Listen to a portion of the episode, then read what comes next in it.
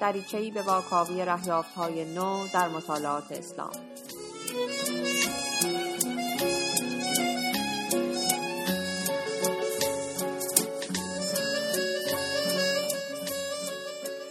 سلام به رادیو دورنما خوش آمدید. این اپیزود هفتم ماست و من فاطمه مصلح زاده هستم. فصل دوم رادیو دورنما تقریبا به نیمه رسیده و ما این اپیزود میانی رو به یک گفتگو اختصاص دادیم. در این قسمت من با مهدی شاددل دانشجوی دکتری مطالعات اسلامی در دانشگاه لایدن گفتگو کردم. موضوع گفتگو مسئله تاریخ نگاری در دوره نخستین اسلام و بعد پدیده ظهور اسلامه و ما درباره دیدگاه های جدیدی که در دهه های اخیر درباره این موضوع مطرح شدند هم با هم حرف زدیم. دعوت می‌کنم بشنوید.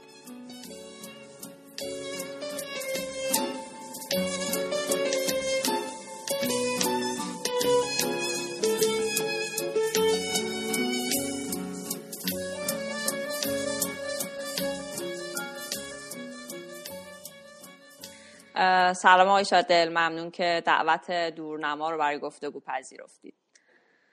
اول از همه سلام وقت شما به خیر و خیلی ممنون از بابت دعوتتون. سلامت باشید. اول از همه یک کمی از خودتون بگید. اینکه کجا هستید مشغول چه کاری هستید زمینه پژوهشیتون چیه؟ راستش من در حال حاضر با عنوان دانشجوی دکترا و محقق توی دانشگاه لایدن در هلند و دانشگاه تریر در آلمان مشغول به کار هستم. موضوع کار من موضوع پایان‌نامه دکترای من در واقع یک موضوع بینارشتی هستش که متمرکز هستم توی اون روی تحول تغییرات و تحولاتی که توی روحانیت زرتشتی اتفاق افتاده توی قرون اول بعد از اسلام. هلوش چهار قرن اول بعد از اسلام. با توجه حالا به منابعی که ما از این دوره داریم اونها که بعضا به فارسی میانه هستن و خب بعضی از این منابع هم به عربی و فارسی. جدای از اون حوزه اصلی تحقیقات من توی این سالها متمرکز روی تاریخ صدر اسلام بوده که بنده روی قرآن و تاریخ نگاری صدر اسلام چه تاریخ نگاری عربی و چه تاریخ نگاری به زبانهای دیگه یعنی تواریخی که به زبانها و اطلاعات نه فقط تواریخ بلکه هر نوع متونی که و منابعی که اطلاعات تاریخی رو در اختیار ما قرار میدن و می‌تونن مورد استفاده قرار بگیرن به زبانهای دیگه هم نه فقط به زبان عربی. از قبیل سوریانی یونانی و جز این منابعی هستن متونی هستن که باشون کار کردم و همینطور شواهد باستان شناختی و مستند از قبیل مسکوکات و کتیبه ها و علاقه اصلی من تو این حوزه خود قرآن هستش. قرآن و ظهور اسلام و تاریخ سیاسی اجتماعی و اقتصادی صدر اسلام. و شکلگیری باورهای مذهبی و خیلی مسئله و مسئله از این دست. پس بنابراین در واقع حوزه علاقه و کار شما در واقع تاریخ اوایل اسلام درست میگم؟ بله من یعنی در واقع روی تاریخ بیشتر تا الان دو قرن اول بعد اسلام متمرکز بودم. علاقه من کلا تاریخی هستش و خب روی مسائل یعنی خیلی مرزبندی دوره ای نداره. اینطور نمی‌تونم بگم که حتما من از فلان تاریخ شروع می‌کنم و کارم رو در فلان تاریخ به پایان میرسونم. ولی تا الان کارهایی که کردم بیشترش متمرکز بوده روی یک قرن دو قرن بعد از اسلام اول بعد از اسلام. و خب البته اگر بخوایم خود منابع رو هم کار کردم با خود منابع رو هم حساب بکنیم چون خیلی از منابع متأخرتر هستم می‌تونیم بگیم که یه مقدار فراتر از این دوره هم رفتم قرن چهار پنج شش هم به خاطر اینکه بعضی از منابع ما حتی از قرن پنج و شش هجری میان ولی خب فی نفسه خود اون موضوعی که مورد توجه من بوده غالبا موضوعاتی که مورد توجه من بودن غالبا محدود به دو قرن اول بعد تاریخ دو قرن اول بعد از اسلام بودن دلیل خاصی داشته که شما به این هیته خاص تاریخی علاقه نشون دادید علاقه شدید؟ واقعیتش اینه که من خب از میشه گفت کودکی به علم تاریخ علاقه داشتم و خیلی علاقمند بودم به تاریخ همیشه در این زمینه مطالعه می‌کردم. و بعد اینکه علاقمند شدم به اینکه کار تاریخی رو و علم تاریخ و مطالعه تاریخ رو به طور حرفه‌ای‌تر دنبال کنم و به طور جدیتر دنبال بکنم. بعد از یک سری مطالعات و مطالبی که خوندم و اینها با یک سری خب حالا ما اون ورژن و اون روایت کما بیش سنتی میشه گفت از اسلام و از تاریخ صدر اسلام رو داریم. و خب اون چیزی که خب ما هم به عنوان حالا کسایی که افرادی که توی یک کشور اسلامی بزرگ شدیم و این رو توی تحصیلات با قول معروف توی مدارس هم به ما آموخته شده تاریخ صدر اسلام. یک تصوری از تاریخ صدر اسلام داریم که با همون خانش سنتی یعنی در واقع همون خانش سنتی هستش. و این فی نفسه خیلی چیزی جذابیت خاصی برای من نداشت. جدا از این بخشی از تاریخه. ولی خب چیزی نبود که این رو بخواد برفرض از تاریخ مثلا امپراتوری عثمانی توی قرن 16 میلادی برای من جدا بکنه که این جالبتر از اون هستش. اما بعد از یک مدت با یک سری مطالعات و تحقیقات جدیدی توی این حوزه آشنا شدم که بعد از مطالعه اینها و یه تعداد از اینها متوجه شدم که خیلی اتفاقا این حوزه از تاریخ تاریخ خاورمیانه در قرن هفتم میلادی قرن اول هجری و مسئله ظهور اسلام. خیلی در واقع رهیافت های جدیدی داره بهش ظهور پیدا می‌کنه. محقق ها با دیدگاه جدید با رهیافت های جدید. دارم به مسئله نگاه می‌کنم و تحقیقات جدید و جذابی داره تو این زمینه انجام میشه. این باعث شد که من خیلی علاقمند بشم به این موضوع و بیشتر مطالعه بکنم. و خب بعد اینکه یه مدت هم گذشت یک مدت از مطالعه من تو این حوزه و اینها گذشت دیدم که خودم هم واقعا درگیر این موضوع و اینها و شروع کردم به در واقع یک سری ایده هایی به ذهن خود من هم رسیده و اینها که بعضی از این ایده ها بعدا تبدیل به یک سری مقالات آکادمیک کردم که به چاپ هم رسید. بعضیشون و بعضیشون هنوز در دست در دست اقدامن. ساخته و پرداخته شدن هستم خب این من می‌خوام اولین سوالم از بین همین صحبت شما شروع کنم. این دیدگاه های جدید که راجبشون حرف زدین منظورتون بله. دقیقا چیه؟ یعنی وقتی میگید دیدگاه جدید منظورتون چه دیدگاهیه؟ چون ما می‌دونیم که بالاخره در این دهه های اخیر حالا یک کمی قبلتر شاید بشیم بتونیم بگیم مثلا در یک قرن اخیر بالاخره در حوزه تاریخ و تاریخ نگاری یه تحولاتی اتفاق افتاده. حالا مثلا ظهور مکتب آنال رو داریم در تاریخ نگاری که ایده های جدیدی مطرح می‌کنه در مورد نگرش به تاریخ. یا مثلا دیدگاه پست مدرن رو داریم که در واقع ایده های تاریخ نگاری سنتی رو زیر سوال می‌برن و یه های جدیدی می‌زنن از جمله اینکه مثلا باید از منابع استفاده نقادانه کردن که صرفا بخونیمشون و ازشون روایت بکنیم. یا مثلا به جای اینکه بر فرا روایت ها متمرکز باشیم بعد بر روایت ها خورده روایت ها متمرکز بشیم. یا اینکه توجه می‌کنن به تاریخ شفاهی در مقابل تاریخ مکتوب و تاریخ رسمی. یا مثلا تاریخ نگاری انسانی رو در مقابل تاریخ نگاری درباری مثلا قرار میدن. یه چیزایی مثل اینایی که مثلا هایدن وایت گفته با اینها. یا اینکه مثلا میگن از تاریخ از زبان شناسی از مردم شناسی از اینا باید تو تاریخ استفاده بکنیم. در این حال در کنار همه اینها خب تاکید بیشتر رو هرمنوتیک رو هم داریم. هرمنوتیک میگه که باید به پس زمینه توجه بکنیم به context توجه بکنیم اینکه فقط متن رو ببینیم کفایت نمی‌کنه برای اینکه معنای یک متن رو درک بکنیم. بنابراین خب همه اینا خیلی روی دیدگاه های تاریخ نگاران و روی روش های تاریخ نگاری روی تحلیل متن های تاریخی تاثیر گذاشته. می‌خوام ببینم که وقتی شما از دیدگاه های جدید حرف می‌زنید تو هیته مثلا تاریخ اسلام اون نگرش ها چطور, چطور می‌تونن روی این در واقع تاریخ نگاری اسلامی تاثیر بگذارن؟ شما تاثیرشون رو چه جوری می‌بینید و بعد چه روش هایی چه متد هایی تو این دیدگاه های جدید استفاده میشه؟ مبانی چیه؟ سوال خیلی خوب و جالبی هستش و سوالی هستش که ما شاید نیاز باشه یه مقدار وقت بیشتر روش بذاریم و بیشتر روش متمرکز بشیم. راستش رو بخواید ما دو تا جریان تحول داشتیم توی قرن بیستم. یکی توی علم تاریخ به طور خاص و یکی توی مطالعه صدر به طور عام و یکی تو مطالعه صدر اسلام به طور خاص.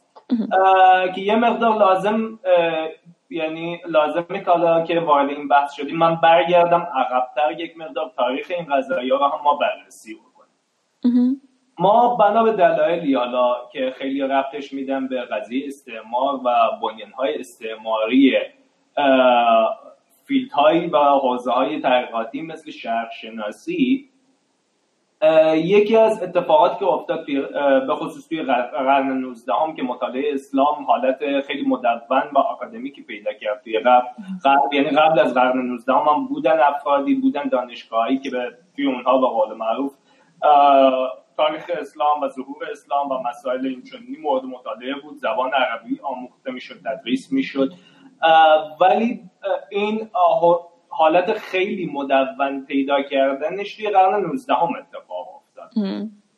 که این هم ولی یکی از اتفاقاتی که توی این قرن 19 هم افتاد و ابتدای قرن 20 اینه که و هنوز هم موثراتش رو می‌بینیم این بود که مطالعه اسلام و به طور کلی تاریخ مشرق زمین و خاورمیانه به طور خاص این رو بردن وارد توی دپارتمان هایی بررسی کردن به اسم حالا عموما می‌تونیم این هیتر مطالعات منطقه بذاریم اریستریز که حالا بعضا تو جای مختلف حالا یا تقسیم بندی منطقه ای می‌کنن یعنی بعضا میگن میدل استدیز مطالعات خاورمیانه یا بعضا میگن اسلام استدیز مطالعات اسلامی. که اسلام رو هم خب معمولا حالا توی این دهه های اخیر یه مقدار حالا اومدن متمرکز شدن روی اسلام به قول معروف توی کشورهای اروپایی و آمریکای شمالی هم کار می‌کنن. ولی عموما خب یه بخش عمده از Islamic studies هم به اون جای محدوده جغرافیایی جهان اسلام می‌پردازه. یا توی دپارتمان هایی که بعضا تقسیم بندی ها زبانی یعنی Arabic studies یا Arabic language literature و امثال هم هستش. زبان ادبیات عرب و اینها. و اینها رو مطالعه اسلام و تاریخ صدر اسلام رو فرستادن به این دپارتمان ها و این رو یه مقدار جدا کردن از دپارتمان های تاریخ. دپارتمان های تاریخ شد جایی که توش تو تاریخ اروپا رو مطالعه می‌کردن. قرون بستا روم باستان یونان باستان حالا بعض یونان روم هم بعضا توی دپارتمان های کلاسیکس هم بهش پرداخته میشه. ولی خب توی دپارتمان های تاریخ هم هست. که این شد که این دوتا حوزه یک به قول معروف سیر تحولی جداگانه ای رو پیدا کردن جدا از همین رو. با اون که اسلامیک استادیز وقتی ما میگیم اسلامیک استادیز خیلی چیزا تو این قالب میگنجه. یعنی شما می‌تونید بیاید به قول معروف یه مطالعه آنتروپولوژیک به قول معروف توی ایران معاصر انجام بدید یا به قول معروف توی در مورد فرزند زنان مسلمان و اندیش و اندیشه ها و باورهای به قول معروف رفرمیستی و حالا مثلا من باب مثال قرائت های فمینیستی از به قول معروف دین بین زنان مصری. یه مطالعه همچین طوری انجام بدید. حالا که یه مقدار فرزن جنبه هایی به قول معروف جامعه شناختی هم بهش می‌تونید اضافه کنید. یه دیدگاه جامعه شناختی هم تحقیق داشته باشه. این رو شما می‌تونید یه دپارتمان اسلامیک انجام بدید. می‌تونید به قول معروف تاریخ قرن هفت هجری هم قرن هفت می‌خوام قرن هفت میلادی یا قرن اول هجری هم بیاید این دپارتمانات بررسی بکنید ولی این دوتا کاملا دوتا چیز متفاوت هست یعنی برای اولی ابزاری که مورد نیاز شماست جامعه شناسی هستش علم جامعه شناسی هستش و ولی در مورد دومی شما نیاز به علم تاریخ دارید. اینه که یه مقدار این جدا شدن اینها و جدا شدن مسیر اینها باعث شد که یه مقدار سیر تحولات توی مطالعات اسلامی کنتر پیش بره و جنبه متفاوتی به خودش بگیره. به عنوان مثال مثلا ما توی اگر اشتباه نکنم دهه 60 یا 70 میلادی هیدن وایت رو داشتیم که خب یک تحول بسیار بزرگی توی مطالعه علم تاریخ ایجاد کرد. با اون که با وارد کردن مفهوم روایت و فرا روایت به بله. که خب یک پرسی هستش که خیلی اصطلاحا subjective objective نیست. و این این چه تأثیری روی درک ما از تاریخ و فهم ما از به قول معروف وقایع گذشته داره که خیلی تحولات عظیمی ایجاد کرد این به قول معروف مطالعات و کارهای هیدن وایت و کسانی که به قول معروف دنبال روش بودن. ولی این مطالعات یه مقدار دیرتر شد خوش خوشبختانه شد وارد مطالعات اسلامی شد اما کمی دیرتر. یعنی اولین آثارش رو ما اگر به قول معروف آلبرشت نوت رو حساب نکنیم که البته متاثر سیدن وایت هم نبود خیلی آلبرشت اولین شمه های همچین دیدی توی و همچین رهیافتی به قول معروف به تاریخ صدر اسلام. ما می‌تونیم تو اواخر دهه 90 یا اوایل دهه 2000 میلادی ببینیم. آها. یک مقدار باعث شد طول بکشه ولی خوشبختانه این رهیافته وارد مطالعات اسلامی شد. هرچند یک مقدار دیر. ولی خب یک سری رهیافته دیگری هم ما می‌بینیم. مثلا تحولاتی که به قول معروف حتی از ابتدای قرن بیستم شروع شد توی تاریخ نگاری. به طور کلی مثلا رهیافتایی که مکتب آنال به تاریخ داشتن و اینها این تقریبا هیچ وقت وارد مطالعه صدر اسلام نشد. توی در واقع تاریخ خاورمیانه و بالا جهان اسلام که اسلام به اونم میگن تاریخ اسلام توی قرون وسطا و دورهای یک مقدار متأخرتر وارد شد. مثلا ما امثال کلود کاین معروف فرانسوی رو داشتیم که خب رهیافت خیلی مارکسیستی به تاریخ داشت و رهیافتش هم یک جورایی نزدیک بود به رهیافت مکتب آنال که ولی خب کلود بیشتر روی دورهای متأخرتر یعنی از قرن سه چهار هجری به بعد کار بیشتر کار می‌کرد. کارهای زیادی در مورد سلاجقه داره در مورد گروه های دیگه داره سلسله های دیگه دورهای دیگه. ولی خب با اون صورت روی صدر اسلام و تاریخ یکی دو قرن اول بعد اسلام کار نکرد. و این به قول معروف جدا افتادن ها یکی از اثراتش این بود که حالا ما از رهیافتایی مثل رهیافت آنال و دیدگاه آنال به تاریخ صدر اسلام محروم موندیم. خیلی کسی دیدگاه را پیگیری نکرد. این یکی از مشکلات این جدا افتادن این دوتا شاخص علم تاریخ بود. یعنی علم تاریخ به طور کل و شاخه‌های دیگرش و تاریخ صدر اسلام به طور خاص. از طبعاتی که این داشت این بود که چون ما توی خیلی از محققای اروپایی و امریکایی محققای ساکن اروپا و امریکا توی دپارتمان هایی که حالا یا به قول معروف اسمشون area studies مطالعات منطقه بود یا به نوعی ارتباط داشتن با area studies یعنی یک توی category اصطلاحا area studies می‌شد. میشه بگنجونیم اینها رو. مثلا Oriental studies Middle Eastern studies Islamic Eastern studies یا توی امریکا خیلی از دپارتمان های این چنینی Near Eastern Languages and Civilizations که باز اسم شرق نزدیک رو یدک می‌کشن. اینا همش تقسیم بندی شده بر اساس نواحی هستن. که توی. به همین خاطر توی هیئت مطالعات مناطق میگن این باعث شد که ما یک مقدار یک سری تحولات رو شاهد باشیم که مطالعات خاورمیانه و باز می‌خوام. تو مطالعه تاریخ صدر اسلام به طور خاص اون هم این بود که ما به جای اینکه های صدر اسلام رو بنشونیم با های فرزن باقی من. یعنی ایران ساسانی توی دوره به قول معروف اواخر دوره ساسانی با های امپراتوری بیزانس با افرادی که شاید نسبت بیشتری با تاریخ صدر اسلام داشتن و با مورخ های صدر اسلام به که اینها رو با هم توی دپارتمان بنشونیم ما بردیم مورخ های صدر اسلام رو نشوندیم با کسایی که فرزن هم مثالی که حالا جلوتر زدم فرزن روی قرائت های فمینیستی از اسلام توی مصر معاصر کار خب تنها بچه اشتراک این هم توی این دپارتمان ها خیلی از اوقات چیز بوده زبان عربی این باعث شد که ما خیلی یک مقدار درونگر باشیم توی مطالعه صدر اسلام. یعنی فیلد حوزه تاریخ صدر اسلام یه مقدار درونگرا باشه. یعنی همش از زبان عربی رو یاد گرفتیم با منابع عربی کار کردیم و این رهیافتی هم که به متون داشتیم یک مقدار رهیافت حتی میشه گفت ساده دلانه بوده بعضا.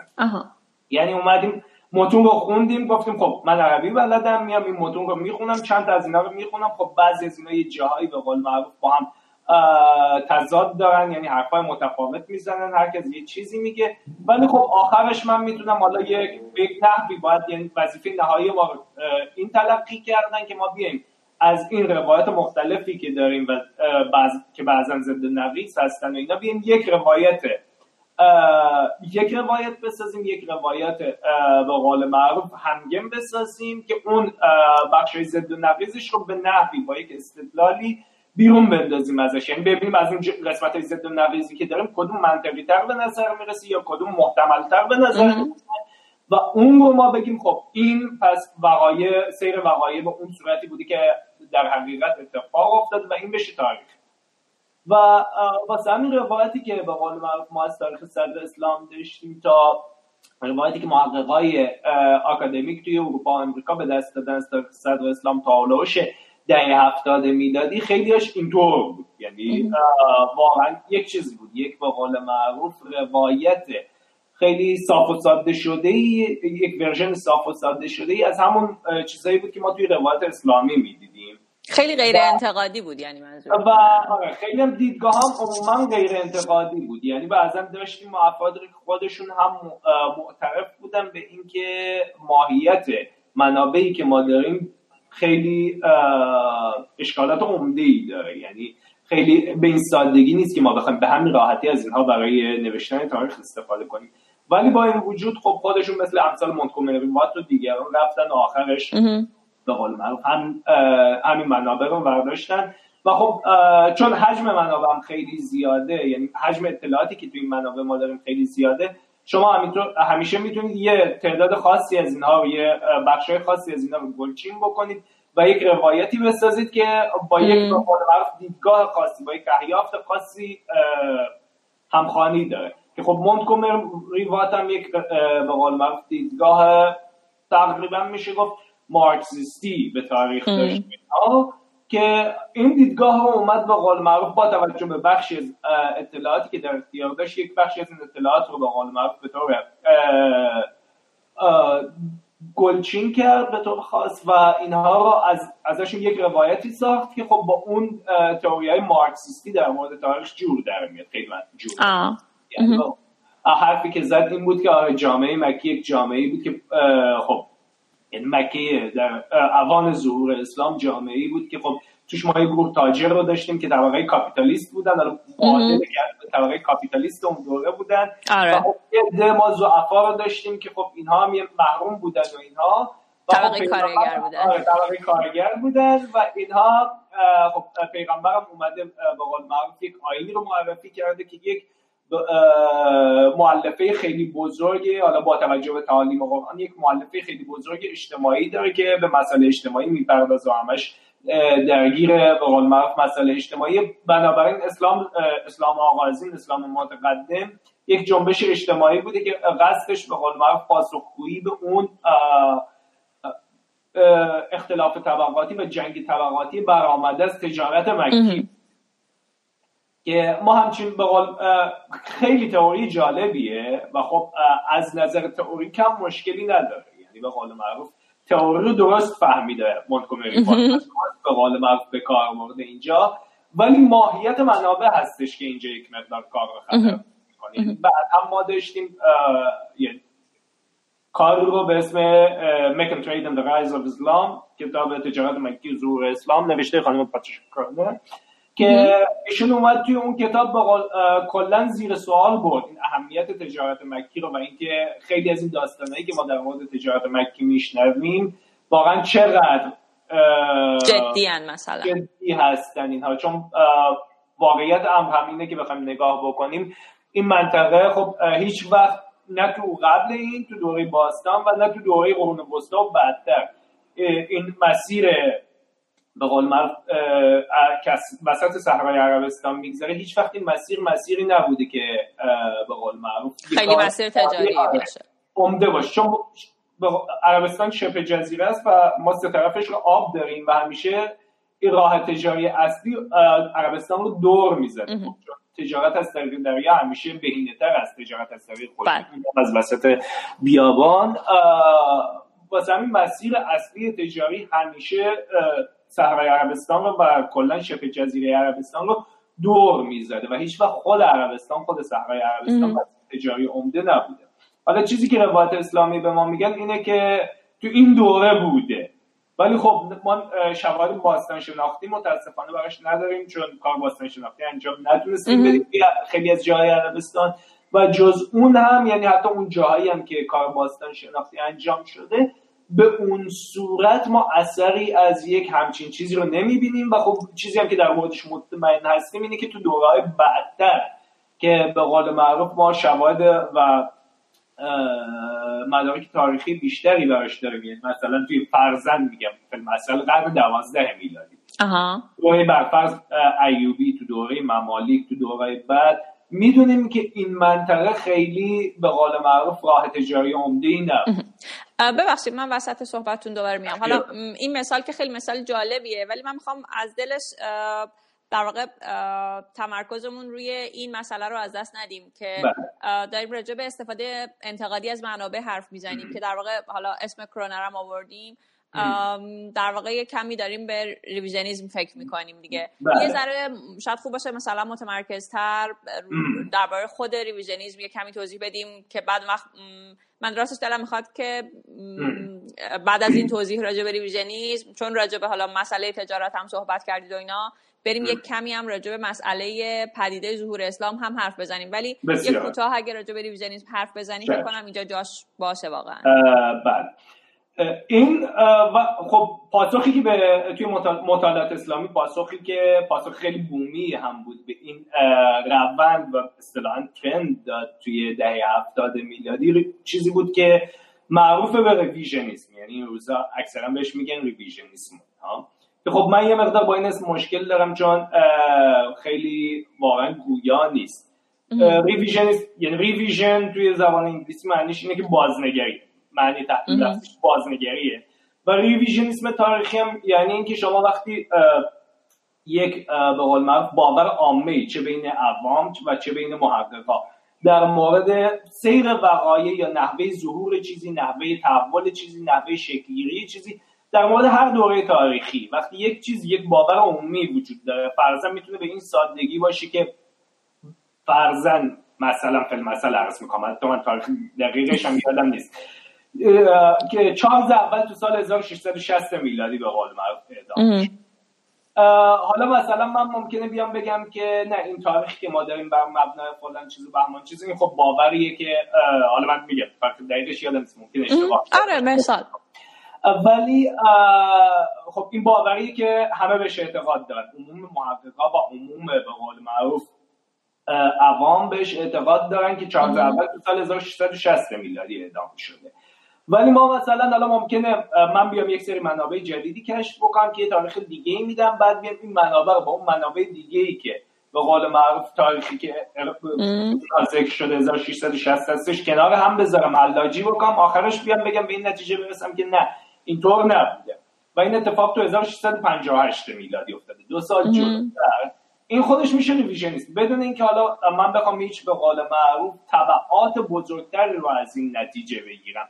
بخوام بگم که به قول معروف نه کل داستان جنگ داخلی به قول معروف انگلیس یک داستان دیگه ای بود و اینا. بدون اینکه بخوام همچین حرف بزنم. صرفا یعنی جزئیات رو در واقع دارید بازبینی می‌کنید. دقیقا. یعنی بازبینی می‌تونه صرفا جزئیات به این کوچیکی باشه می‌تونه کلیات بزرگتری هم باشه. و خب از این نظر خیلی از این کارهایی که ما برند یعنی با برند ریویژنیستی اینها با برند ریویژنیسم اینها رو می‌شناسیم فی نفسه هر کدوم یک revision هستن. ولی اینها رو ما بخوایم به یک اسم خاص بشناسیم با عنوان revisionism شاید خیلی درست نباشه. چون تقریبا هر تحقیق نویی که در ما توضیح تاریخ داریم و چاپ میشه خب یه حرف نویی برای زدن داره. و به نوعی revision هست revision اون به قول معروف باور عمومی هستش. چون به حال تاریخ که دوباره اتفاق نمیفته آره بخوایم کار جدید بکنیم باید آره. بازنگریش کنیم. باید بازنگریش کنیم. یعنی هر کار نویی که توی حوزه اتفاق میفته به نوعی revision هستش و به نوعی revisionism هستش. اینه که من خیلی واقعا شاید این اسم revisionism به نظر من اسم مناسبی نباشه. ولی خب ما اسمی که شاید بتونیم روش بذاریم اون به قول معروف اتفاقی که تو دهه هفتاد افتاد. میشه گفت که یک به قول معروف اصطلاحا به انگلیسی یک هایپرسکپتیکل ترن رو شاهد بودیم. یعنی یک به قول معروف رهیافت بیش از حد شکاکانه خیلی شکاکانه رو ما توی این دهه شاهدش بودیم. که خب شک افراطی یعنی. دقیقا. که ما توی 1977 دو تا کتاب چاپ شد و یک کتاب هم توی 1978 یکیش هگریزم بود. هگریزم or the making of the Islamic world که مایکل کوک و پاتریک کرونیچ به قول معروف معلفینش بودن. و اون دوتای دیگه هم کرونیک استدیز و و سکتری میدیا بود که معلفش جان ونسبرو بود. معلف جان ونسبرو بود. که اینها اومدن خیلی از اون چیزهایی رو که به قول معروف ما خیلی از باورهایی رو که خیلی هم ما خیلی بهشون شاید علاقه خیلی خاصی هم داشتیم و اینا رو زیر سوال بردن. روی هگریسم بخوایم به طور خاص متمرکز بشیم یعنی هگریسم حرفی که داشت می‌زد این بود که اولا خب چیزی که خود یادم نیست دقیقا توی همون کتاب میگن یه جای دیگه این با کانوکوک جایی میگن که این کتاب در واقع یک آزمایش ذهنی هستش. یعنی اینها نمیان بگن که این دقیقا اون چیزی که اتفاق افتاد صرفا حرفی که میزن این بود که ما یک سری منابعی داریم که توسط غیر مسلمان ها نوشته شده توی این دوره توی دویست سال یا همین حدود بعد از ظهور اسلام. خب اینها رو مورخ های اسلام شناس اسلام شناس الان خیلی مورد توجه قرار ندادن چون اکثرشون به قول معروف با متون عربی کار می‌کنن. هم من بیشتر بهش اشاره کردم صحبتام. ولی و خب اکثر به قول معروف کارهایی که تا الان انجام شده مبتنی بر همون متون عربی بود. حالا ما بیایم یه کار دیگه ای بکنیم. از اون منابع استفاده بکنیم از اون منابع غیر عربی استفاده بکنیم و ببینیم اینها چه دیدی رو به ما میدن. که اینها اومدن این منابع غیر, عرب، غیر عربی رو غیر اسلامی رو در واقع بعضیشون عربی البته تک و توک منابع غیر اسلامی رو استفاده کردن که صرفا به عنوان یک آزمایش ذهنی. ببینن تصویری که به دست میاد از این منابع چه تصویری و یه مقدار با این منابع کار کردن اینا و به یک تصویر کاملا رادیکالی دست پیدا کردن که کاملا متفاوت چیزی که ما از منابع اسلامی می‌گیریم. و خب در واقع کار خواستن نشون بدن که میشه سراغ این منابع رفت دقیقا همچین چیزی. کاملا در خب یه مقدار سوء برداشت هم در این مورد شد. یعنی خیلی ها فکر کردن اینها به قول معروف می‌خواستن به اسلام ضربه بزنن می‌خواستن به خصوص بعد بعدها با یک سری اتفاقاتی که افتاد و اینها و خب با تشدید شدن مسئله اسلام حراسی توی اروپا حتی راه پیدا کردنش. بعضی محافل نه به قول معروف اصطلاحا مینستریم یک سری محافل حاشیه‌ای آکادمیکی حتی مثلا اسلام حراسی به اونها هم راه پیدا کرد و اینها و خب با بله. توجه به اینها خیلی از کسایی که به قول معروف الان میان هگریسم رو می‌خونن تصورش اینه که بله این به قول معروف نیت کار این بوده که حالا به اسلام ضربه وارد بشی یا همچین چیزی در نیت به هیچ عنوان همچین چیزی نبوده. یعنی خیلی از این حرفا تو دهه 70 میلادی تو سال 1977 ملاک نبوده. چون خیلی از اتفاقات نیفتاده بود. یعنی کتاب قبل از سلمان قضیه سلمان رشدی چاپ شد قبل از 11 سپتامبر چاپ شد. دنیا دنیای متفاوتی بود و بله.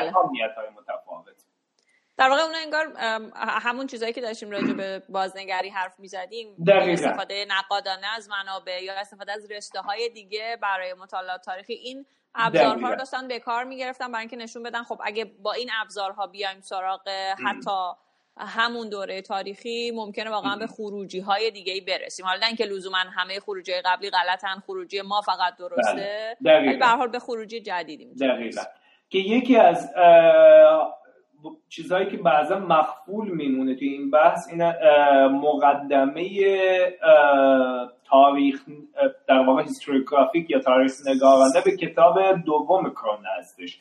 Slaves on Horses The Evolution of the Islamic Polity که سه سال بعدش چاپ شد تو 1980 مبتنی و بخش از کار مبتنی بر فنامه دکترای کرونه بود. که اون مقدمه دو تا مقدمه داره. یه مقدمه تاریخی داره یه مقدمه تاریخ نگارانه داره.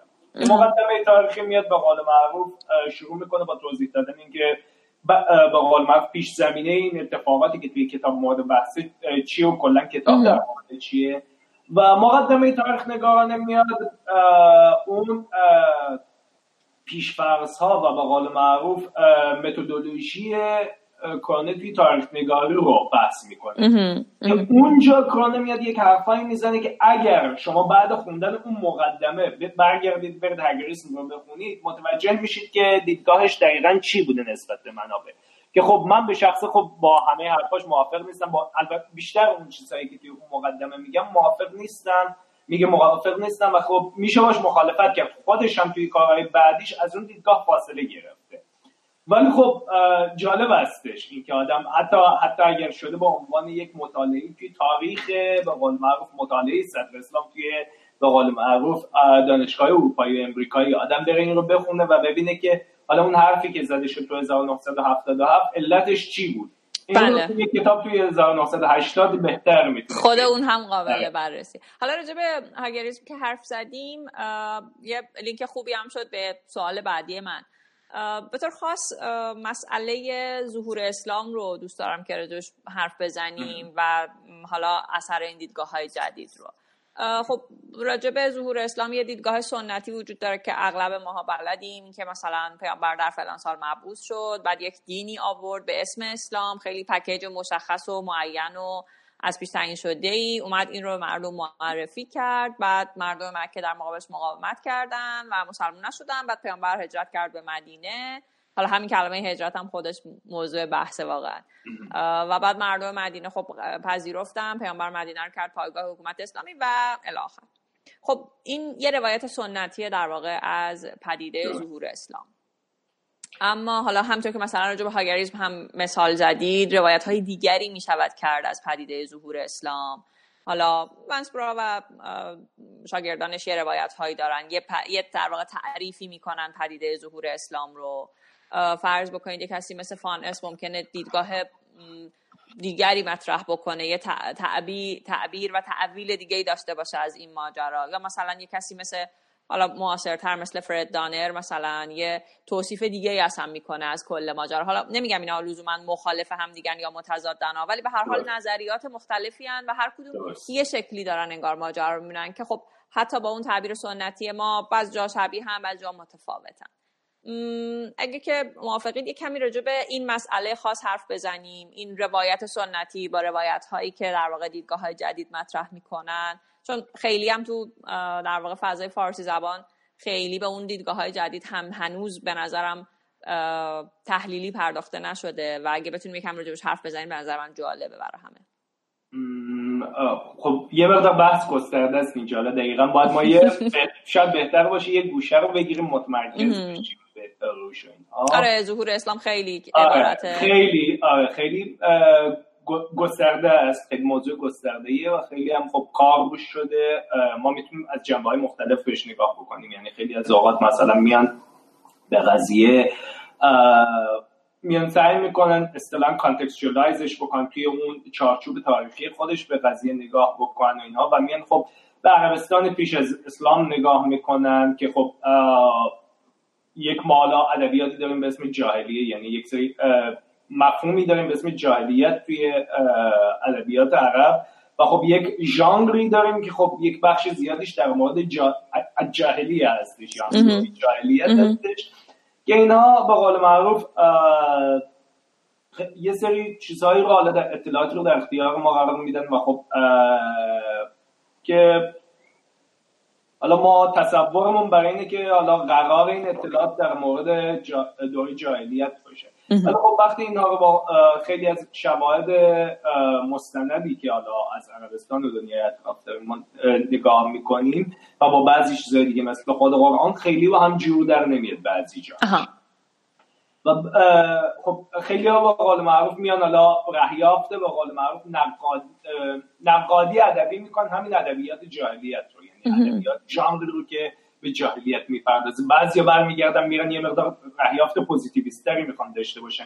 یعنی به سوالات پوزیتیویستی جواب بدن که واقعا چه اتفاقی افتاد. میرن عوض این کار اون شواهد باستان شناختی و مستند رو بررسی می‌کنن که ببینن واقعا شرایط تو عربستان قبل اسلام بعضیا میرن به دنیای اطراف نگاه می‌کنن. بعضی حالا خود ظهور اسلام هم باز بخوایم واردش بشیم خیلی بحث گسترده ایه بعضیا میان روی سیره پیغمبر متمرکز میشن و سعی می‌کنن یک به قول معروف قرائت جدیدی از زندگی پیغمبر به دست بدن. یعنی به قول معروف زندگی پیغمبر زندگی روزمره پیغمبر. که دنیا آمد که مرد که چه اتفاقاتی توی زندگیش افتاد چطور شد و چطور نشد. یک عده میان ظهور اسلام رو از دیدگاه به قول معروف خود و ظهور قرآن رو از دیدگاه مطالعات ادیان بررسی می‌کنن و حالا بعضی دیگه هم مثل من حالا جدا که جدا از حوزه یک مقدار علاقه بیشتری هم دارم. حالا به تاریخ اجتماعی و اقتصادی دوره صدر اسلام و تحولات سیاسی اجتماعی و اینها توی دوره صدر اسلام که میان خب اینها رو با اون دیدگاه بررسی می‌کنن یعنی تاریخ دوره اموی رو دوره خلفای راشدین رو اینها رو با اون دیدگاه بررسی می‌کنن خیلی موضوع گسترده است. اما حالا وقتم کم هستش. من بخوام حالا یک موضوعی رو اینجا به قول معروف به طور خاص روش متمرکز بشم. شاید موضوع جالب برای خیلی از شنونده های ایرانی ما زندگی پیغمبر و ظهور اسلام باشه. که خب همونطور که شما گفتید ما یک قرائت سنتی داریم که توی اون اسلام یک به قول دینی هستش که از همون اول یعنی به قول اون اسلامی که ما امروز داریم اون چیزی که ما امروز بهش میگیم اسلام برداشت امروزه ما از اسلام. دقیقا. این دقیقا همون کارهایی رو که ما در توی طی مثلا 24 ساعت روز یا 12 ماه سال می‌کنیم و اینها 12 ماه سال هجری. و بهش میگیم اسلام. اینها یک پکیجی بوده که دقیقا 1400 سال قبل از آسمون اومده نازل شده به فردی به اسم محمد ابن عبدالله. با اون فرد هم طی 23 سال اینها رو به جامعه عربستان اون موقع ارائه داده. و بعد این هم همینطور تا امروز به دست ما رسیده و ما هم دقیقا داریم از به قول معروف همون پکیج در حالی که خب ما اگر یه مقدار به دنیای اطراف خودمون نگاه بکنیم یعنی شما اگر فرزم میگم تو ایران زندگی کرده باشید تمام عمرتون رو و خب مسلمانی ایرانی ها رو دیده باشید بعد پاشید برید فرزن مراکش و یه چند سالی تو مراکش زندگی بکنید اینها بعد یه تصور شما از اینکه اسلام چی هستش یا یه مقدار دوچار چیز میشه دوچار یه ضربه بهش وارد میشه. و بعد اگر برید شما امریکای شمالی و بعد مثلا خیلی مسلمان های لیبرالی رو که به قول معروف یک نوع قرائت جدیدی از اسلام بالا بهش به قول معروف خیلی علاقه دارن اینها اونها رو نگاه بکنید دیگه کاملا جفت اونها رو باید بذارید که یک دنیای کاملا جدیدی هستش. و خب ما به دوره های مختلف تاریخی هم نگاه می‌کنیم می‌بینیم تو جاهای مختلف تو کانتکست های مختلف تو دوره های مختلف تاریخی قرائت از اسلام هم متفاوت بود پس طبیعیه که ما بخوایم تصور بکنیم که اون قرائتی که یعنی در واقع اون ماهیت اون جنبش توی صدر اسلام هم یعنی ماهیت اون جنبشی که ما داشتیم توی همون سالهای به قول معروف اول قرن اول هجری. خیلی فرق داشته با اون چیزی که حالا تواریخ بعدی به ما نشون میدن. چرا؟ چون اونها هم قرائت خاص خودشون دارن. همونطور که من میگم مثلا حتی تو دوره معاصر که همه ما توی قرن 21 داریم زندگی می‌کنیم. ولی قرائت به قول معروف یک مسلمان متوسط مراکشی با یک مسلمان خیلی عادی به قول معروف ایرانی با یک مسلمان لیبرال امریکایی با هم زمین تا آسمون همونطور که فرق داره. خب قرائت این افرادی هم که دو یا سه قرن بعد از ظهور اسلام داشتن در مورد صدر اسلام می نوشتن و ظهور اسلام می نوشتن قرائت اینها محصول و ماحصل در واقع زمان خودشون و اون تصورات خودشون بوده که اینه که یک مقدار ما باید مراقب باشیم که این قرائت اونها از اسلام رو اون چیزی که واقعا اتفاق افتاده اشتباه نگیریم. ما. یعنی ما در واقع مثلا محصولی نداریم که متعلق به در واقع زمان معاصر پیامبر باشه. حالا درجه قرآن حرف نمی‌زنیم. و بعد حتی بعدتر یه چیزی مثلا قبل از اینکه این در واقع کانونیزیشن اتفاق بیفته و هی چیزا مدون بشن و رسمی بشن. در واقع ما محصولی نداریم که بتونیم از روش اسلام رو بخونیم. دقیقا. تاریخ نگاری به اون صورت نداریم. یک سری مدارک و منابعی هستن. یا حالا چیزایی که بهشون میشه گفت سندات مستندات تاریخی که اینها رو می‌تونیم استفاده بکنیم. ولی خب اینها چیزی نیستن روایت نیستن که بیام به ما بگن چه اتفاقی افتاد. اینها چیزی هستن که خودشون لازمه کار هستن. یعنی مثال خوبی که شما زدید قرآن هستش. یه چیزی که خیلی از محققان حالا مایلن این رو به قول معروف منتصب بکن به خود دوره پیغمبر. اون چیزی هستش که ما بهش میگیم قانوننامه مدینه. بعضا بهش میگن حالا تو زبان اروپایی بعضا بهش میگن قانوننامه مدینه. The Constitution of Medina. که حالا اسم عربی شاید تو چیزی که خودش توی همون خود به قول معروف متن بهش گفته میشه یه کتاب یا عهدی هستش که پیغمبر با اهالی مدینه بسته. حالا توی بعد خاطرم نیست. دو تا از این به قول معروف دو تا ورژن ازش موجوده. یکی توی سیره ابن ساق هستش و یکی توی کتاب الاموال ابو عبید القاسم ابن سلام. توی یکی از اینا بهش میگه یک عهدیه که بین مهاجرین و انصار بسته شده توسط پیغمبر منعقد شده. ولی خب داخلش رو که نگاه می‌کنید بین مهاجرین و انصار نیست. در واقع خیلی گروه های دیگه هم توش چیز هستن توش دخیل هستن و مهاجرین و انصار این عقد بینشون منعقد نشده. به نظر مرسی یه گروه باشن فقط یه طرف از طرفین به قول معروف قرار دادن بیشتر از طرفین چند احتمالا چندین طرف. که خب خیلی چیز عجیبی هستش این متن. یعنی سر در آوردن از اینش و حلاجیش به این آسونی ممکن نیست که دلیل یکی از دلایل این که محققا مایلم به این که این رو به قول معروف یک متن خیلی قدیمیه. حتی اگر مال دوره پیغمبرم نباشه یعنی تصورشون اینه که یک چیزی هستش که حداقل یک بخشیش یا حالا بر اساس یک حتی اگر خود اون متن عین متن مال دوره پیغمبر نباشه اون فهوای کلامش و اون چیزی که داره منتقل می‌کنه مربوط به دوره پیغمبر میشه. بر اساس چیزایی که از دوره پیغمبر. story. دقیقا دقیقا. بعد یک سری منابع محدود این چون رو داریم ولی خب اینها چون خودشون روایت نیستن صرفا به قول معروف اصطلاح اسنپ هایی هستن از اون دوره. یعنی ما مثل اینه که ما یه مدارکی داریم در واقع یعنی یک روایت مشخص نداریم. آره که باید بیایم روایت بسازیم بر اساس اینا. که حالا ما در مورد ظهور اسلام که شما فرمودید به نظر من بهترین مدرک ما همون قرآن یعنی ما به قول معروف داستانهای زیادی داریم فرزن میگم شما بخواید به من البته معتقد به این نیستم که هر متدی رو که ما مطالعه به قول معروف تاریخ متقدم به قول معروف بنی اسرائیل یا تو مطالعه تاریخ متقدم مسیحیت ما هر متدی رو هر روشی هر ابزاری که اونجا استفاده میشه می‌تونیم همینطوری برداریم بدون هیچ به قول معروف جرح و تعدیلی وارد مطالعات اسلامی بکنیم. ولی صرفا برای مثال دارم عرض می‌کنم. ما یک باور سنتی داریم مثلا میگم نوشته های پدران کلیسا. آبای کلیسا رو داریم در مورد به قول معروف تاریخ متقدم مسیحیت اینکه چه اتفاقاتی افتاده. مثلا ما قدیس آگوستین رو داریم جروم رو داریم دیگران رو داریم خیلی افراد دیگه رو داریم که اینا اومدن یک سری به قول معروف چیزهایی نوشتن. خب اون چیزایی هم که به قول معروف باورهایی هم که الان رایج بین مسیحی ها خیلی شبیه به این هست چون اینها مال دوره متأخرترن یعنی مثلا می‌تونید بگید ما می‌تونیم بگیم فرزن نوشتارهای معاصرین قدیس آگوستین توی قرن چهار و پنج فرزن میلادی. یه چیزایی مثل روایات ابن و تبری و همون ابو و دیگرانی که مثالش حالا زده شد برای ماها. خب ما یک سری چیزایی داریم به اسم خود اناجیل و امثال اون مدارکی که حالا مال همون قرن اول میلادی هستن.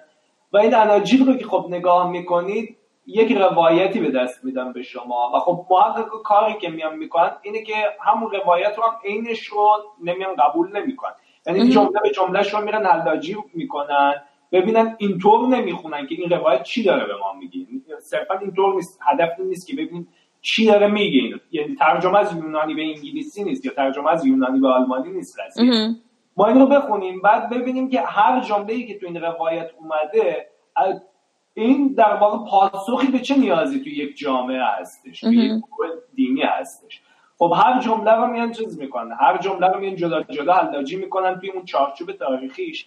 ببینن این جمله ای که اینجا اومده این آیه ای که اینجا اومده خب این یک هدفی داشته اون نویسنده این متن. احتمالا خیلی از این آیات از آوردن اینها. خب این چه چیزی چه اطلاعاتی می‌تونه به ما بده توی پروسه شکلگیری؟ حالا در مورد رسائل خود قدیس پول همین کار رو می‌کنن به خصوص که مثلا هر از حرفای پول مثلا چه کالا جد حالا قضیه این که انتصاب این رسال چند تا از این رسال واقعا می‌تونه منصوب به خود پول باشه اینها رو من کاری ندارم. ولی خب این کاری که می‌کنم یعنی که هر کدوم جمله به جملهش حلاجی می‌کنم ببینن هر کدوم چه اطلاعاتی می‌تونم بدم در مورد یک دوره یک برهه یک به قول اپیزودی توی تحول جامعه متقدم مسیحی. که ما می‌تونیم همچین نگاهی هم به خود قرآن داشته باشیم. یعنی بیایم قرآن رو نگاه بکنیم تفسیر رو بذاریم کنار. تفسیر همیشه مفیده. خب همیشه خوبه که ما بریم تفسیر رو بخونیم ببینیم که چطور آیه رو میفهمیدن چطور برداشت می‌کردن. با اونا عربیشون از ما بهتر بوده. اکثرا غالبا ما اگر خیلی از اوقات نگاه می‌کنید مثلا خیلی از آیات رو دیدم من به قول معروف. حتی خیلی از حتی نه فقط های مدرن بلکه خیلی از تفاسیر هم مشکل دارن توی فهمه آیه مثلا گاهی اوقات حسب به قرینه هست چیزای دیگه است. بعد گاهی اوقات مثلا میریم جایی که حتی تفسیر هم شاید نمیشه اسمشو گذاشت. مثلا من گاهی اوقات یه سری چیزای جالبی توی حل مشکل قرآن حل مشکل قرآن هستش یا همچین چیزی از ابن قتیبه که اونجا به حال معروف گاهی اوقات چیزای جالبی پیدا می‌کنم در این مورد. خوبه که ما با این ادبیات آشنایی داشته باشیم ولی اینکه ما بیایم صرفا همه چیز همه فهممون از قرآن رو مبتنی بکنیم بر اونها شاید اشتباه. خیلی درست نباشه. یعنی برای درک خود قرآن و دارشوب تاریخیش ما بهتر به خود قرآن نگاه بکنیم و ببینیم چه اطلاعاتی قرآن می‌تونه در مورد این پرسی شکلگیری جامعه اسلامی به ما بده. و یک چیزی که یعنی قرآن در واقع به مسابقه متنی ببینیم که در زمان در واقع زندگی پیامبر نگاشته شده دیگه. بچه وحیانی و اینها رو فعلا باش کاری نداشته باشیم به این نگاه بکنیم که این در واقع حالا در مانیفست اسلام در نظرش بگیریم یا تصویری که از اسلام وجود داره ولی در زمان واقعی خودشه. یعنی این نگرش بعدی نیست. مانیفست رو هم که گفتید من رو حالا یاد یک چیزی انداخت که می‌تونه مثال خوبی باشه. شما می‌تونید همون مانیفست کمونیست رو به عنوان مثال که نگارش مارکس انگلز هستش بیایید بخونید. خب از دید یک مارکسیست معتقد این به قول معروف چراغ چراغ راه آینده است. ولی خب شما اگر بیاید نگاه بکنید این به قول معروف این مانیفست محصول همون سالی هستش که توش نوشته شده. یعنی بله. قشنگ به انقلاباتی که توی 1848 توی اروپا اتفاق افتاده نگاه می‌کنه و انگشت اشاره می‌کنه. اینجا مثلا اوضاع اینطور اونجا اونطور فلانه. خب این خب یه تحلیلی هستش از سال 1848 که اطلاعات خیلی خوبی. فرزن اگر ما مثلا اطلاعات زیادی در مورد انقلابات سال 1848 نداشتیم می‌تونست منبع خوبی باشه برای انقلابات سال 1848 ولی خب شما خارج از محافل مارکسیستی و کمونیستی برید کسی به عنوان چراغ راه آینده بهش نمی‌کنه. حالا به قرآن هم میشه همچین دیدگاهی داشت. خب ما کاری به قول معروف اون جنبه وحیانی بحث نداریم. مسلما خب این کتاب برای بیش از یک میلیارد نفر توی دنیا مقدس هستش و جنبه به قول معروف وحیانی داره و چرا راه آینده و زندگی هستش. با کار با اون قضیه نداریم. کاملا به قول معروف محترم هستش برای ما اون جنبه وحیانی و قدسانی کتاب. ولی حالا می‌خوایم یک نگاه به قول معروف تاریخی هم به قضیه داشته باشیم. این کتاب چی می‌تونه به ما بگه؟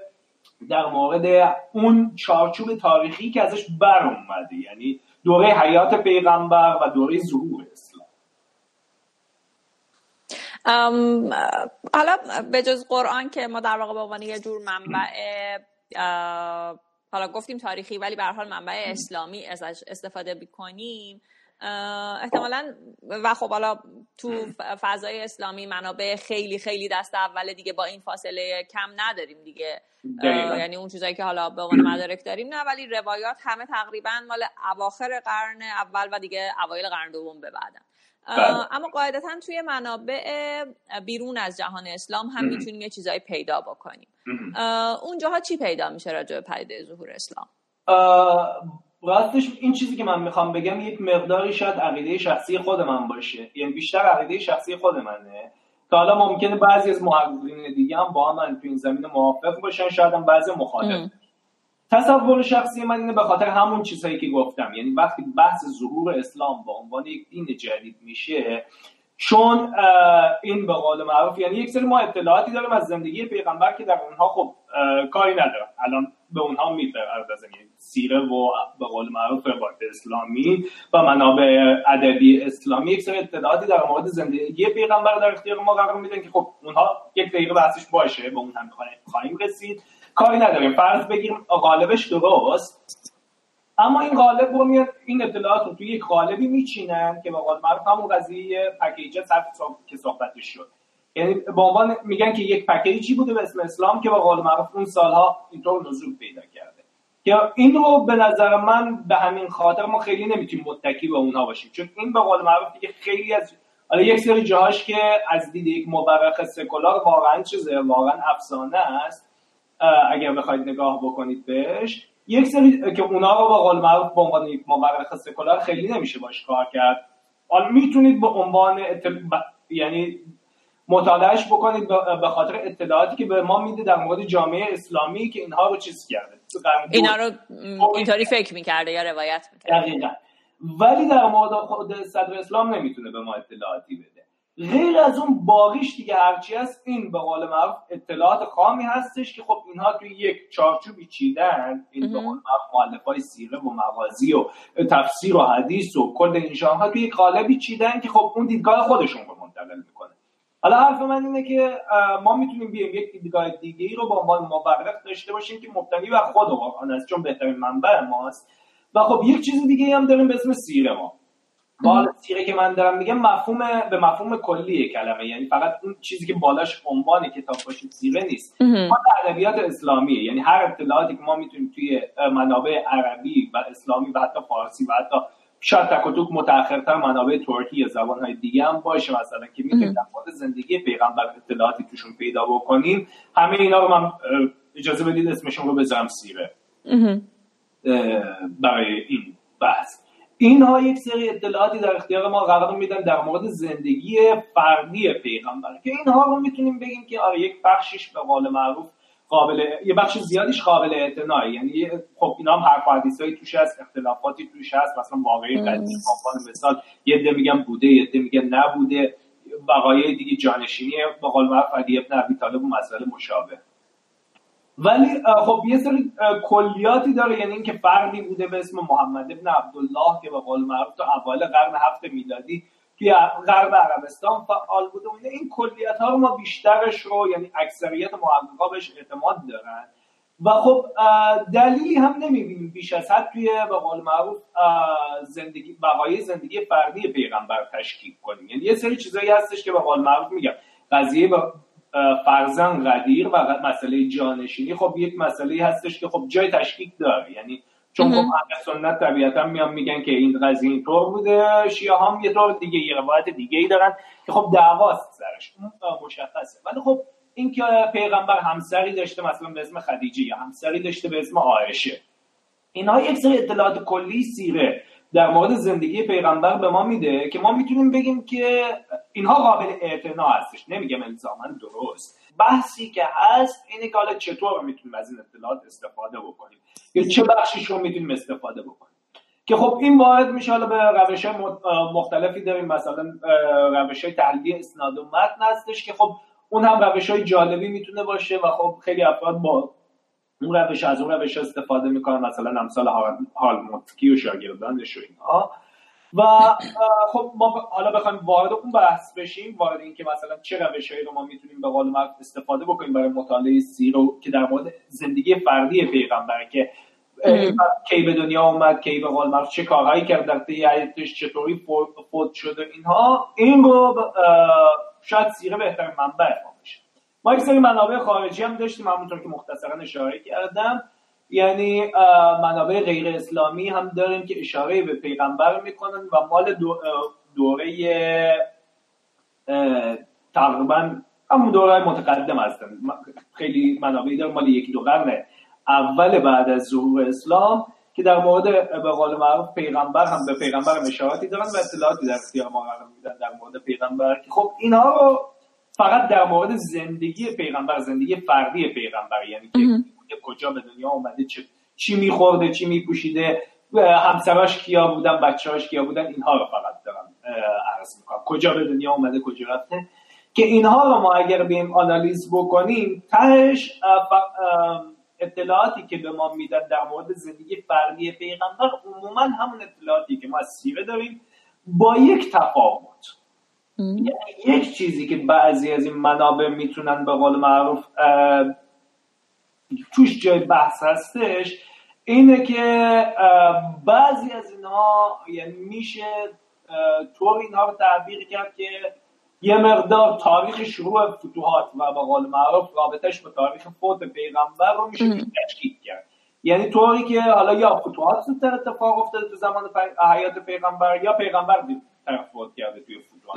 طور از این که حالا اون رو اتفاقا خود من هم یک مقاله مفصلی حالا در دست چاپ دارم در این موضوع در رابطه با این موضوع که حالا به نظر من اون ایراد خاصی نداره. یعنی اون هم یه مقدار اینک برمیگرده به اینکایی که ما باش به این منابع نگاه می‌کنیم و اینها.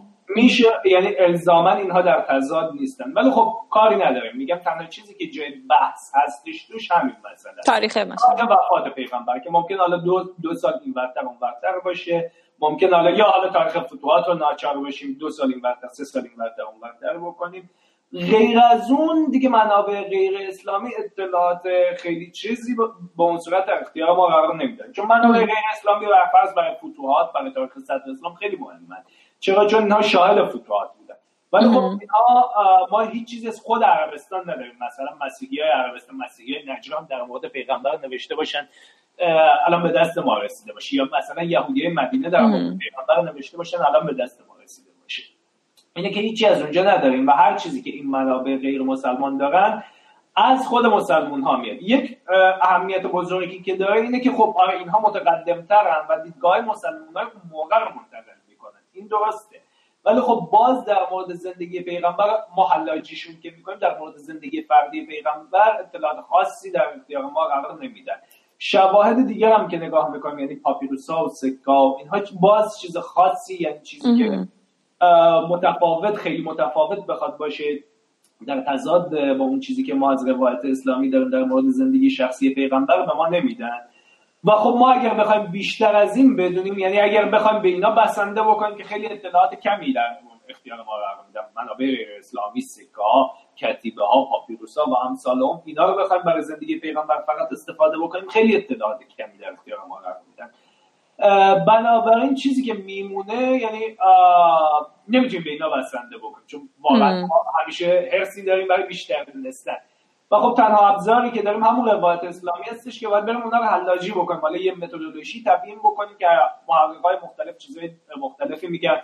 بعضی هم میان به قول معروف رهیافته ادبی نقد ادبی در پیش می‌گیرن نسبت به بعضی همون تحلیل اسلام رو که عرض کردم خدمتتون به عنوان یک ابزار مورد استفاده قرار میدن اینا. برای تحلیل این روایت خب به نتایج مختلفی می‌رسن که اونها هم حالا نتایج جالبی کاری جالبیه. میشه به قول معروف به اونها یک نگاهی داشت اینها. اما خب من اعتقاد شخصی من اینه که بهترین منبع برای خود بررسی ظهور اسلام به عنوان یک پدیده دینی و اینکه چطور این پروسه اتفاق افتاده و ماهیت اسلام آغازین همون قرآن ممنون. خیلی بحث جالبیه. متاسفانه زمانمون هم کمه. نمی‌تونیم بله. یعنی انقدر جا داره که خیلی خیلی زیاد هی راجع به موضوع حرف بزنیم. منتها خب متاسفانه زمانمون محدوده. به عنوان آخرین سوال گفتگو من می‌خوام از شما بپرسم که اگر کسی علاقمند باشه تو این حوزه هایی که راجعشون با هم حرف زدیم مطالعه بیشتر بکنه و چیزهای بیشتری بدونه. حالا یه تعدادی منابع رو ضمن صحبت همینطوری معرفی کردید. بله. ولی اگه بخوایم متمرکزتر چند تا منبع خوب معرفی بکنیم به مخاطبینمون حالا کتاب مقاله یا منبع دیگری که شما به ذهنتون می‌رسه فکر کنم که این حسن ختام در واقع گفتگومون باشه.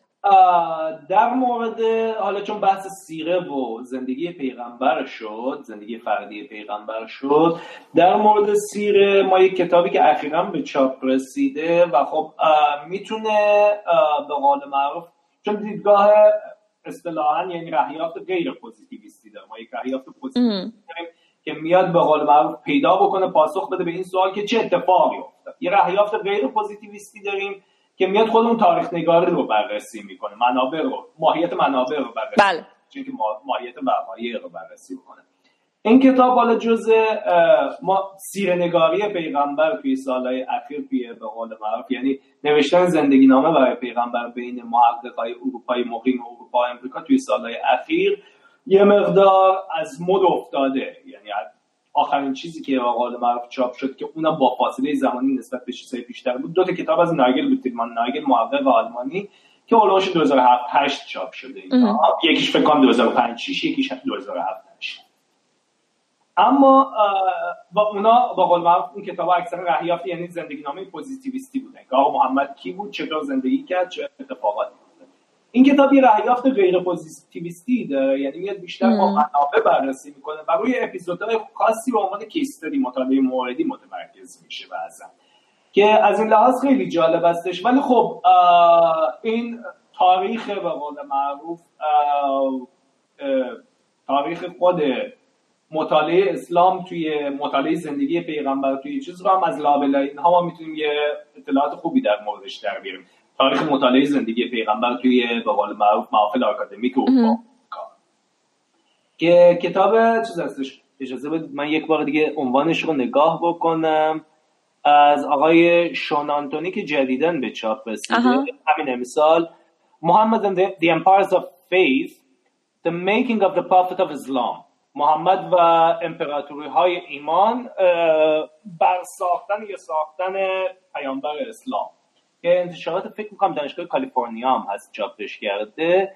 و این می‌تونه خیلی آره، سرآغاز خوبی باشه. خوبم هست بد هم نیست اگر یعنی یک حتی یک ترجمه خوبی هم اگر بخواد از این کار به فارسی صورت بگیره خیلی مفید خواهد و دیگه در مورد خب سیره پیغمبر این یکی از کارهایی که به قول معروف می‌تونه خیلی جالب باشه. در مورد قرآن واقعیتش حجم کارها و تفاوت رهیافت ها به قدری زیاده که من الان دنبال کردم توی ذهنم ببینم چه کار چیزی می‌تونیم پیدا بکنیم.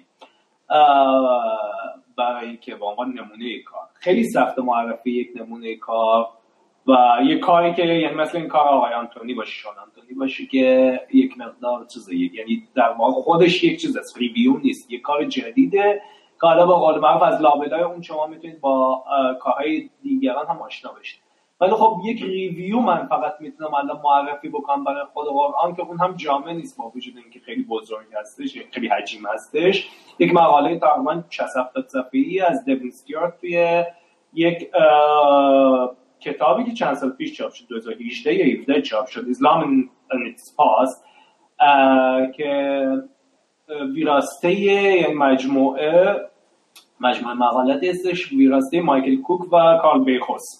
که با عنوان اسلام پاست که فکر کنم اگر اشتباه نکنم فصل اولش یک ریویویه که میاد رهیافتای مختلف به قرآن رو توی مطالعات قرآنی دوره معاصر بررسی می‌کنه. مال نوشتی مقاله نوشتی هستش که می‌تونه مقاله خوبی باشه و حالا من یک کتاب دیگه ای هم اگر بخوام معرفی بکنم که شاید یک مقدار ما رو با رهیافته متفاوتتر نسبت به چیز نسبت به نه فقط رهیافته متفاوتتر و بلکه نگاه های متفاوتتر و سوالات متفاوتتری که میشه پرسید در مورد کلا مسئله ظهور اسلام و تاریخ صدر اسلام. یه کتابی که من حالا به ذهنم می‌رسه که خیلی هم برای من جالب هست یه کتابی از آقای پیتر وب همکار و دوست من توی دانشگاه لایدن با عنوان Imagining the Arabs Arab Identity and the Rise of Islam که در مورد ظهور هویت عربی هستش. که حالا انتقاداتی هم بهش شده و خب من خودم هم شخصا انتقاداتی بهش دارم ولی خب به نظر من کتاب بسیار خوبی هستش هم نویسنده فوق العاده آدم دانشمندی هستش که از لابلای کتاب پیداست و هم به قول معروف رهیافت از نظر توریک خیلی رهیافت به قول معروف پیچیده ای هستش و خیلی جالب هستش. بد نیست شاید برای خواننده ایرانی با این رهیافته و با این سوالاتی که میشه پرسید و داره پرسیده میشه توی محافل آکادمیک که ما توی حالا مطالعه تاریخ صدر اسلام هم این رو کم داشتیم. این به قول معروف یکی از اولین کارهایی تو این زمینه که سوالات از این دست می‌پرسه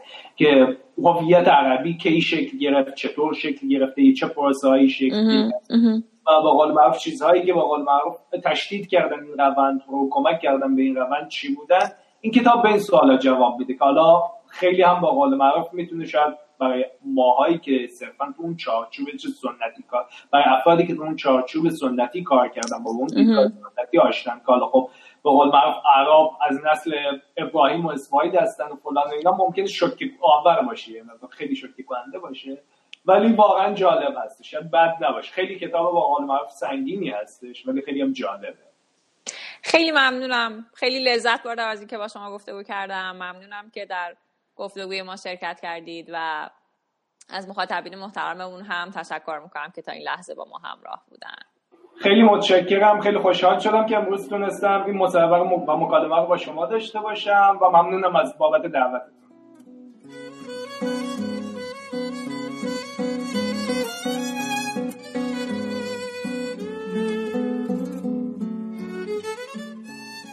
گفتگوی من با مهدی شاددل رو شنیدید. نسخه تصویری این مصاحبه هم وجود داره که در کانال دورنما در آپارات و یوتیوب بارگذاری شده و لینکش رو می‌تونید تو توضیحات همین قسمت پیدا کنید.